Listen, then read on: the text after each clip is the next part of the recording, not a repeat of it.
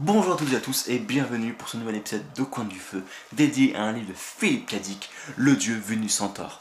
Mais tout de suite, laissons place au résumé du livre. Qui est Palmer Eldritch Un aventurier parti dix ans plus tôt découvrir les richesses de Proxima du Centaure, aujourd'hui de retour dans le système solaire. Un abat de l'industrie qui s'apprête à lancer le Caprice, une drogue destinée à remplacer le délice et à lui assurer le monopole du juteux marché des colons martiens.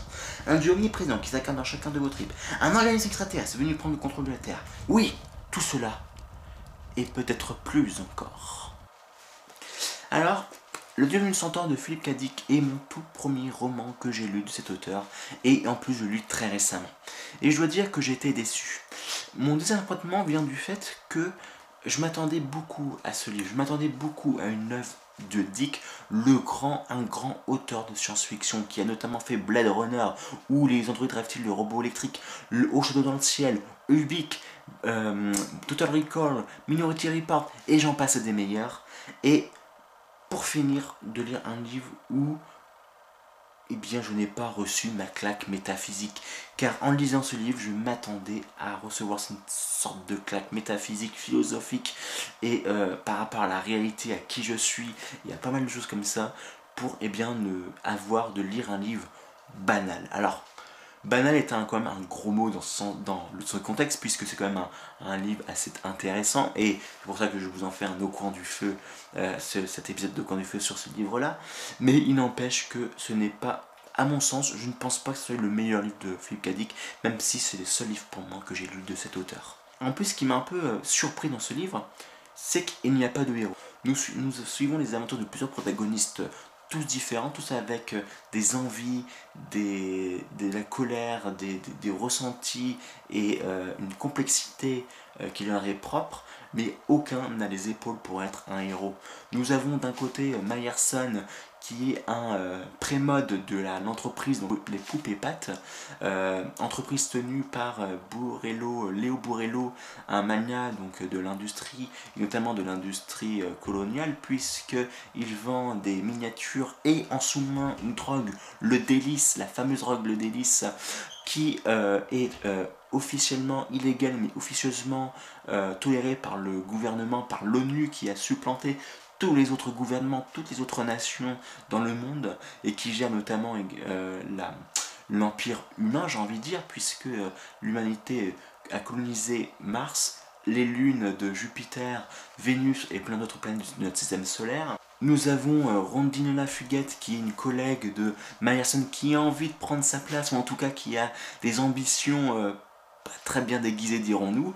Euh, nous, suivons les aventures donc, de colons martiens qui vivent une vie triste, morne au possible, et euh, bien entendu Eldridge Palmer, même si pour Eldridge Palmer c'est un peu différent. Puisque on peut croire dans un premier temps que Eldridge Palmer peut être le grand méchant de cette histoire, s'il n'y a pas de héros, bah, pourquoi ne pas euh, faire une histoire qui tourne autour d'un grand méchant? Why not? Mais ici, même Eldridge Palmer, à mon sens, n'est pas le grand méchant.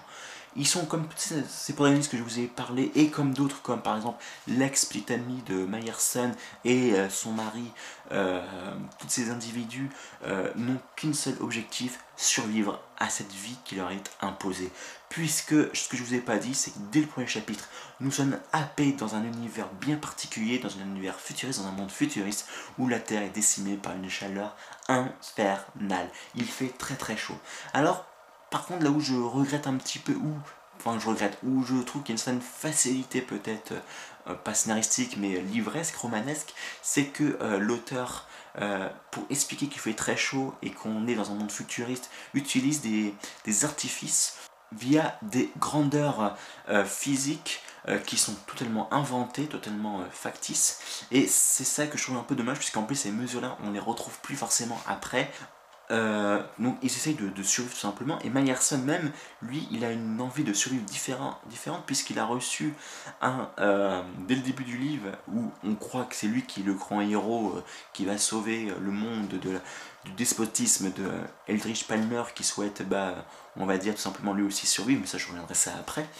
Euh, eh bien, il souhaite tout simplement lui aussi euh, survivre en essayant de ne pas devenir un colon, en devenant euh, inapte d'un point de vue psychologique, en ayant avec son, sa valise de docteur Smile, ce genre de choses.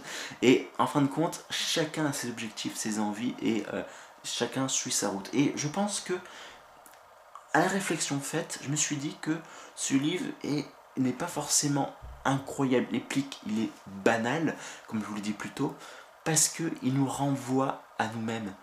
Une vie, notre vie, à nous lecteurs, c'est quoi? C'est une vie, elle est assez banale en fin de compte. Nous nous levons le matin, ensuite bah, on va déjeuner, on va travailler, étudier, on va rentrer chez nous, on se déplaisir, on va se laver, on va manger, on va faire dodo.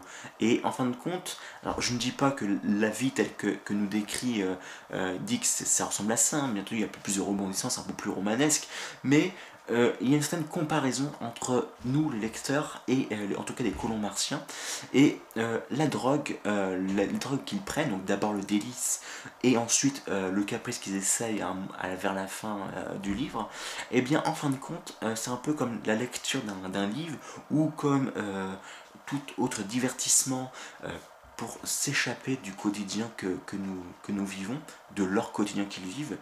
Et c'était en ça que Dick essayait de, pointer du doigt par rapport à, son, à sa question leitmotiv sur qu'est-ce que la réalité.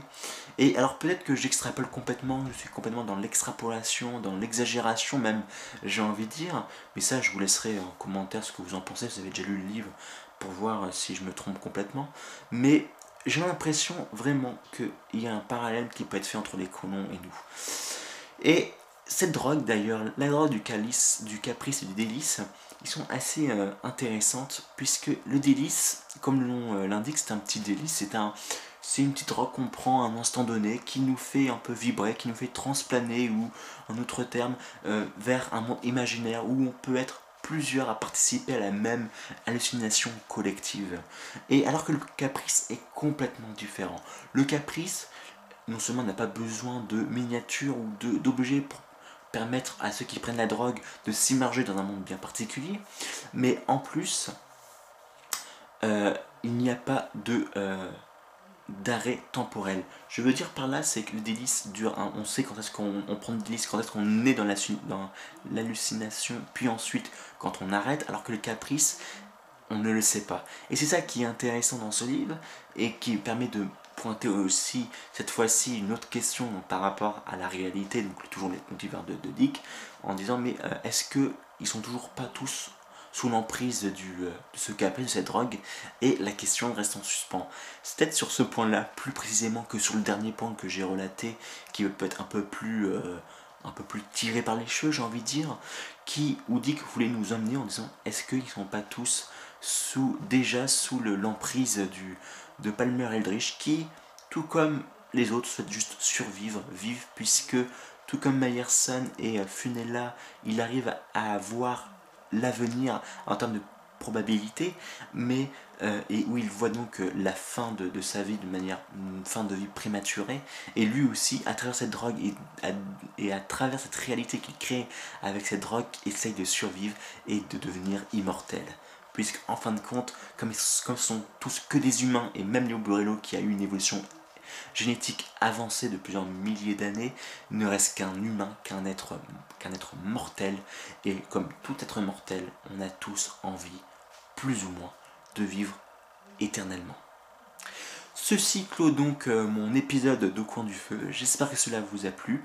Si vous n'avez pas lu ce livre, bah, je vous invite quand même à vous que vous puissiez le lire pour en discuter plus tard euh, sur cette vidéo en commentaire bien entendu. Si vous l'avez déjà lu, bah, laissez un commentaire et dites-moi ce que vous en pensez et faites-moi une critique de, ce que, de ma critique, hein, euh, pourquoi pas. Et puis, dans tous les cas, je vous laisse lire au coin du feu.